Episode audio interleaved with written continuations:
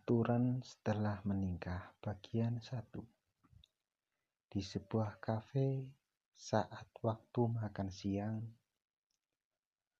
Aturan apa saja yang harus Anda perhatikan setelah menjadi istri tuan muda?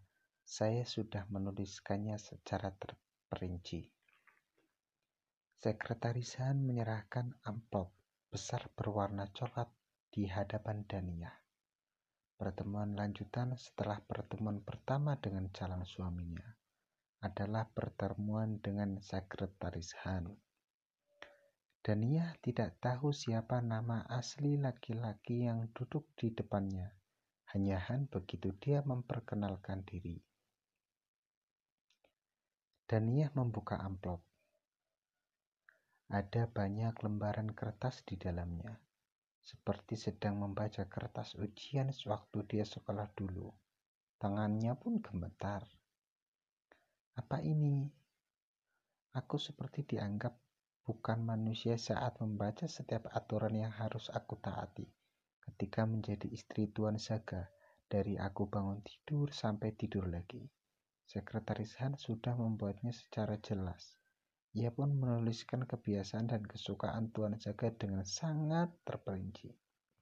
Apakah harus menghafal semua ini? Kalau ada yang Nona ingin tanyakan, silahkan. Aku mau protes dan melemparkan kertas-kertas ini ke wajahmu, sialan. Terima kasih atas kerja keras Anda, Sekretaris Han. Saya akan membaca dan menghafalnya, supaya tidak melakukan kesalahan nanti. Itu yang terucap dari mulut Dania sambil tersenyum. Seperti mengatakan bahwa, wah, Anda luar biasa. Saya sangat kagum dengan keluar biasaan Anda. Begitu yang coba ditunjukkan Dania lewat senyumannya. Itu sudah kewajiban saya, Nona, untuk menjaga keadaan di sekitar Tuan Muda berjalan sesuai dengan apa yang semestinya. Wah, apa kau budak laki-laki aneh itu? Gerutu Dania dalam hati. Yang utama harus Nona perhatikan adalah melayani tuan muda dan menjalankan kewajiban Nona sebagai istri tuan muda. Tanpa sadar, Dania menyentuh kancing bajunya. Saya rasa kecuali itu, Nona jangan terlalu berharap untuk bisa melayani tuan muda di atas tempat tidur. Karena Nona sebenarnya bukan tipe wanita yang disukai tuan muda. Apa? Gila ya. Siapa juga yang ingin tidur dengan laki-laki itu? Aku malah senang kalau dia sama sekali tidak pernah menyentuhku seujung rambut pun.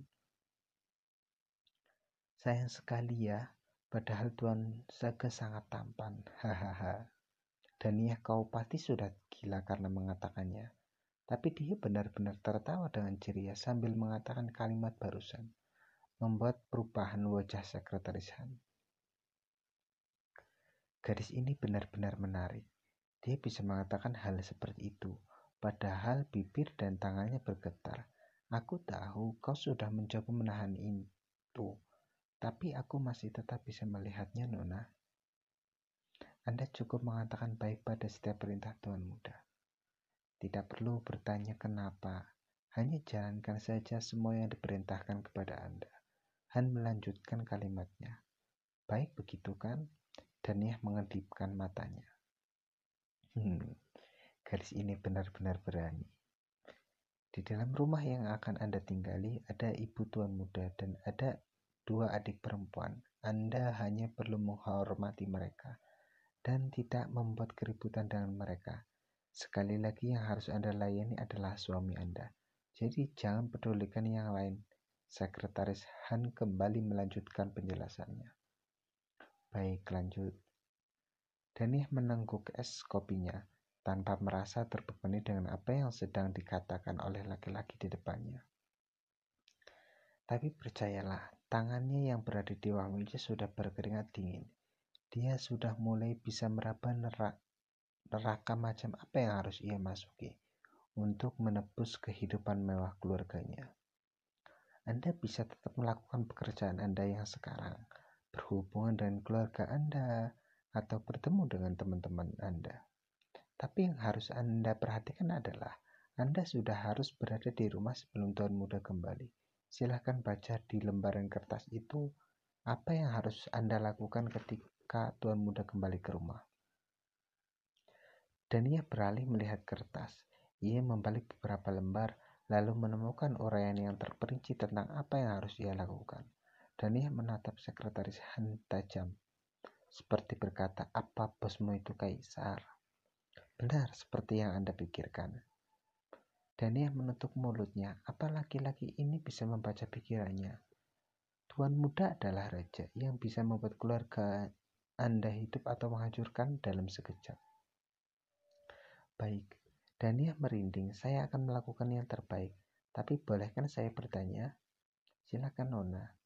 Apa saya juga boleh berhubungan dengan laki-laki lain? Punya pacar misalnya? Wajah sekretaris Han berubah. Dia menatap wanita yang ada di depannya. Dia tahu gadis ini hanyalah tumbal keserakahan orang tuanya.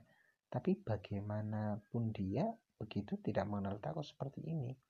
Apalagi setelah dia menyerahkan amplop berisi aturan yang harus dipenuhinya setelah menjadi istri dari Tuan Zaga.